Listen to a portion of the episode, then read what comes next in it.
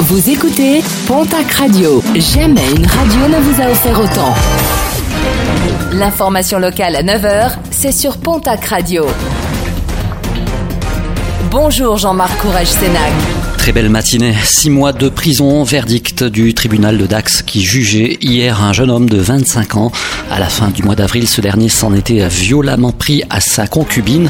Gifle, morsure et coup de coude. Ce n'est que le lendemain qu'une plainte sera déposée. La peine de six mois de prison a été aménagée au domicile des parents du jeune homme sous forme de surveillance électronique. L'inquiétude des salariés de Tarbes Industrie, ex-Altifort, sur le site de l'Arsenal.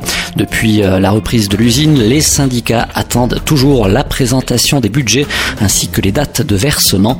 Des salariés qui s'inquiètent des mesures de chômage partiel mises en place et d'un carnet de commandes qui reste vide, tout comme l'absence de politique de diversification. La montagne sera-t-elle la grande gagnante cet été au détriment du littoral? La question que se posent plusieurs professionnels du tourisme face aux restrictions sanitaires prévues après le déconfinement progressif. Les mesures de distanciation sociale étant plus faciles à mettre en œuvre sur les sommets, certains acteurs espèrent un rebond de l'activité pour cet été, ou du moins militent auprès des institutions pour qu'une communication de promotion en ce sens soit mise en place. Un mot de sport et de rugby avec Fabien Fortassin qui pourrait faire partie du prochain staff d'entraîneur du Stadeau Tarbes Pyrénées Rugby. L'ancien demi d'ouverture aurait contacté ces derniers jours plusieurs joueurs pour les rassurer sur l'avenir du club. Et du côté des rumeurs, un tandem Fabien Fortassin, Stéphane Ducos est de plus en plus envisagé pour faire face au départ de Christian Etchebarn et de Yannick Vignette.